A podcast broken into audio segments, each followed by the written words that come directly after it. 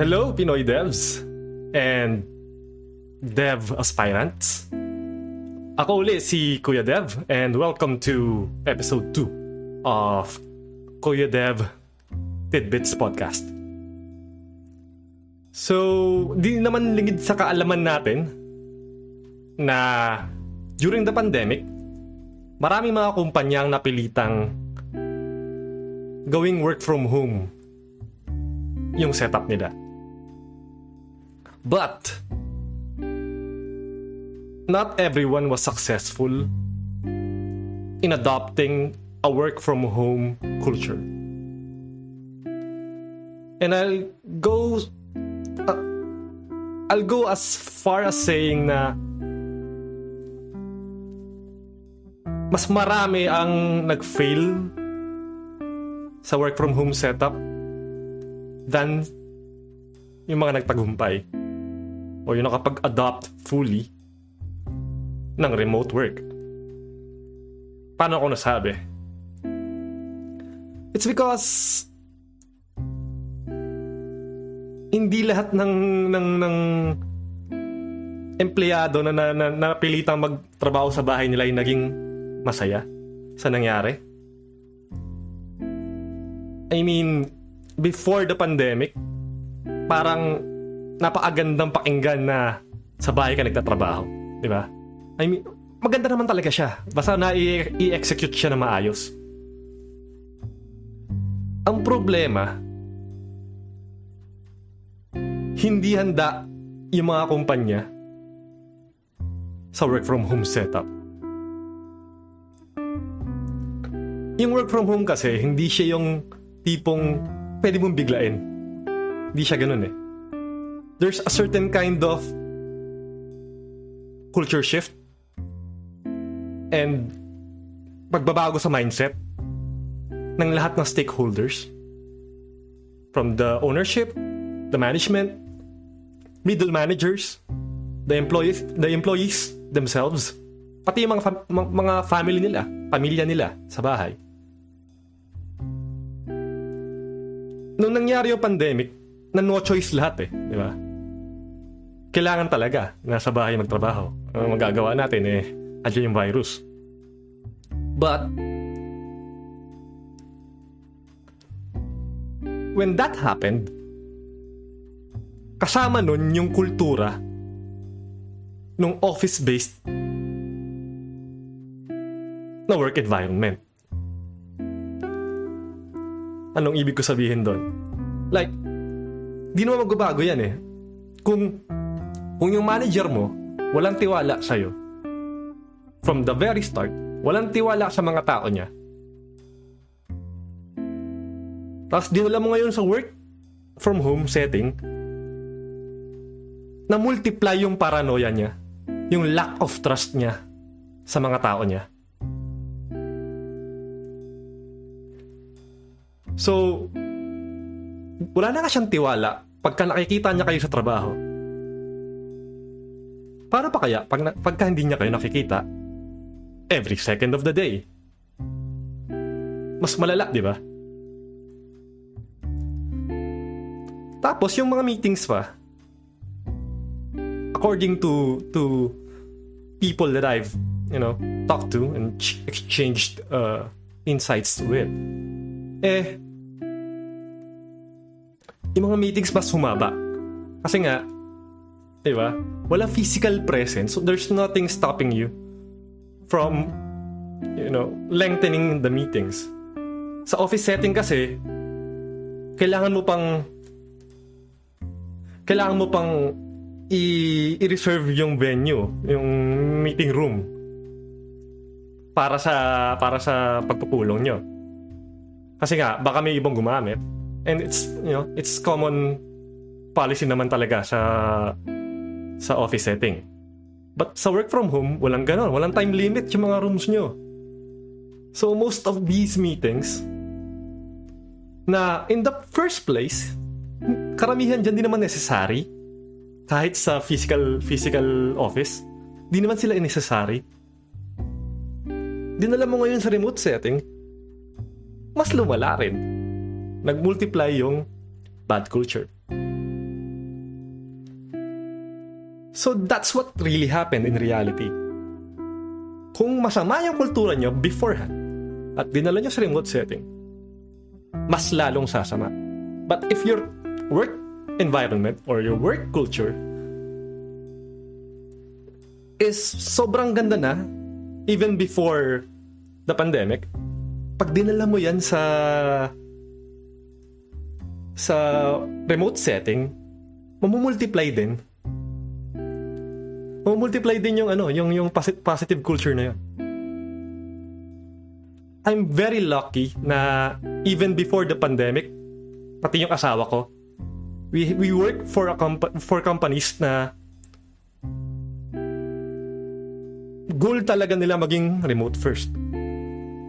So sa sa case ko, yung company ko currently is wala talaga kaming office even before the pandemic. So sanay na kami. Ready kami kung ano mangyari. And it happened. Nung dumating yung yung pandemic, medyo may adjust, adjustment kasi uh, may mga clients kami na hindi sanay sa gantong setting. But internally, wala. Parang business as usual. Walang nabago. And ang nangyari nun, nung kasagsagan ng, ng pandemic, businesses were asking our company how we did it.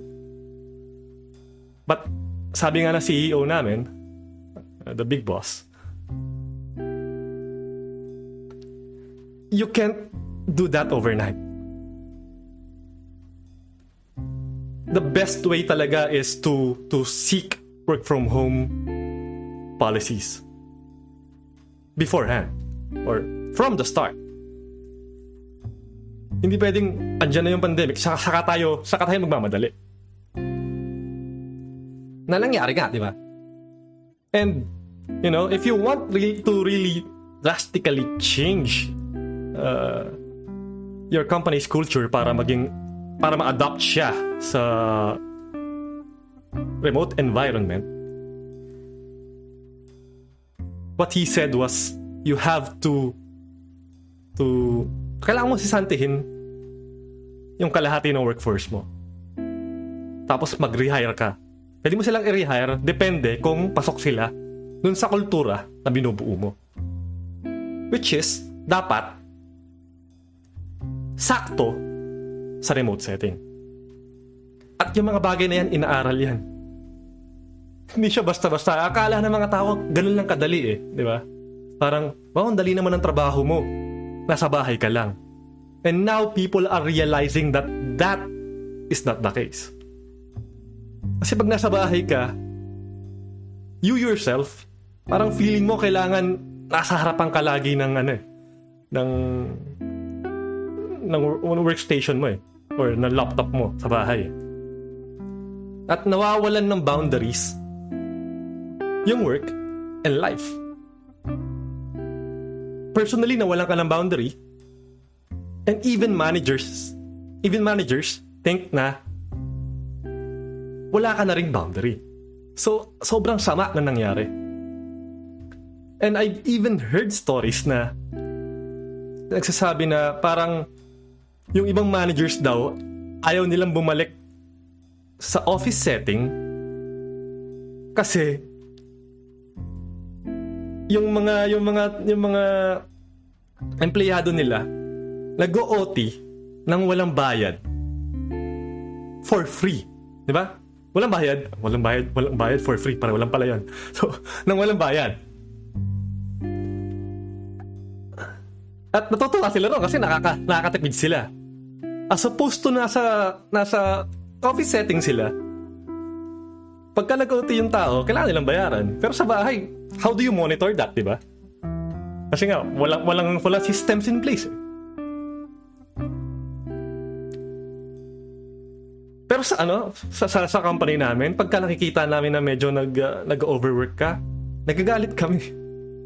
Kasi that's not supposed to be how, you know, how remote workers should be working. Hindi namin, hindi dapat nag-overwork ang mga remote workers. And that's, that's, remote working is very prone to overwork. Diba? Dali lang trabaho nyo. Sa bahay lang. No.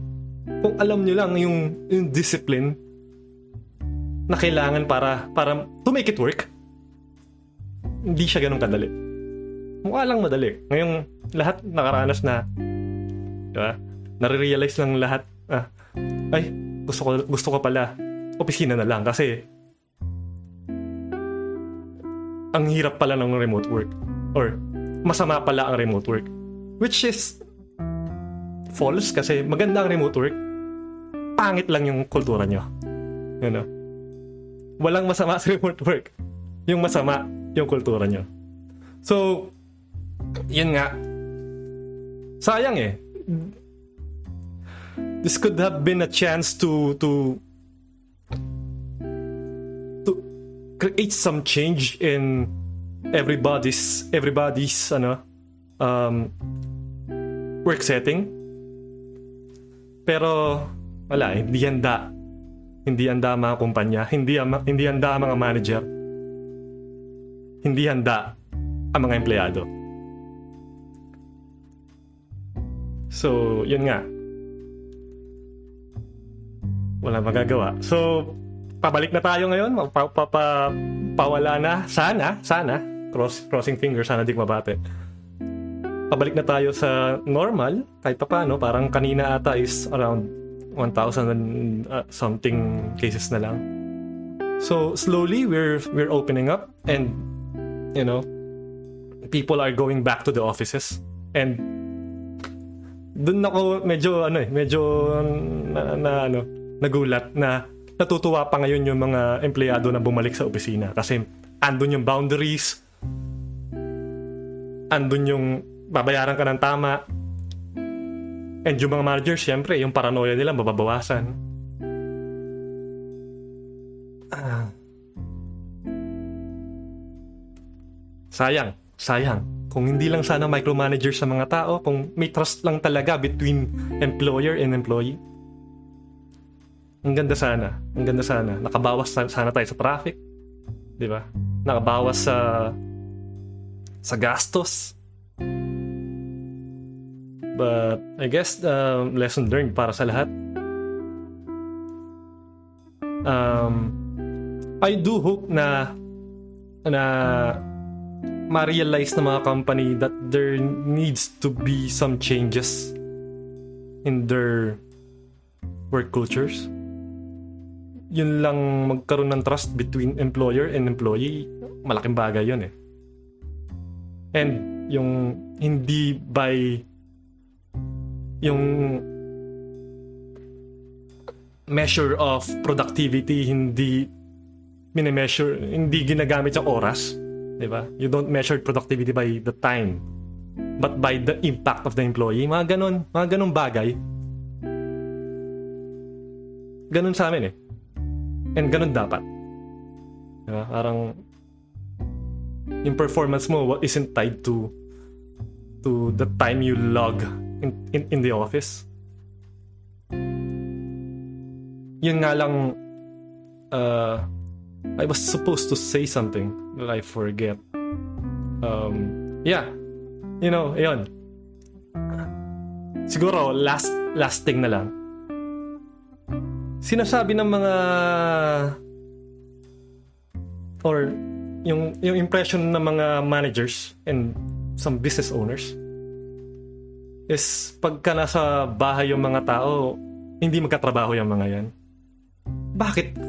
pagka nasa opisina ba, yan, ba yung mga empleyado mo, sure ka ba nagkatrabaho yung mga yan? I mean, I've been there. Na, naranasan ko yan, ginawa ko yan. Nasa opisina ako, bisibisihan lang. Ayan, scroll-scroll lang yung scroll-scroll lang yung yung window mo. Para kunwari, trabaho ka. Kunwari, type-type lang ganyan. Ba't nag-uubos ka lang ng oras? Sobrang unproductive eh andyan ka nga sa opisina physically, but you're not productive. Physical presence doesn't equal productivity. And you seeing your subordinates working, working, in quotes, doesn't mean productive yung mga yan. There's a certain alam mo naman kung magkatrabaho yung isang tao eh. Gets, makukuha mo yun through his, ano eh, through his or her in, uh, output eh. And yung trabaho niya may impact ba sa business eh. Madaling makita yon Kaso, alam yan, maraming traditional tradi- traditional uh, managers, traditional, traditional thinkers na ganun pa rin mag-isip eh, kailangan nandiyan ka. Nakikita ka nila nagtatrabaho daw. Basta andyan ka, feeling nila nagtatrabaho ka. Parang ganun. So, yeah. Uh, I really hope na medyo magkaroon ng pagbabago sa mga work cultures natin and how managers manage their people and trust their people and vice versa. And with that, I'll see you um, next episode.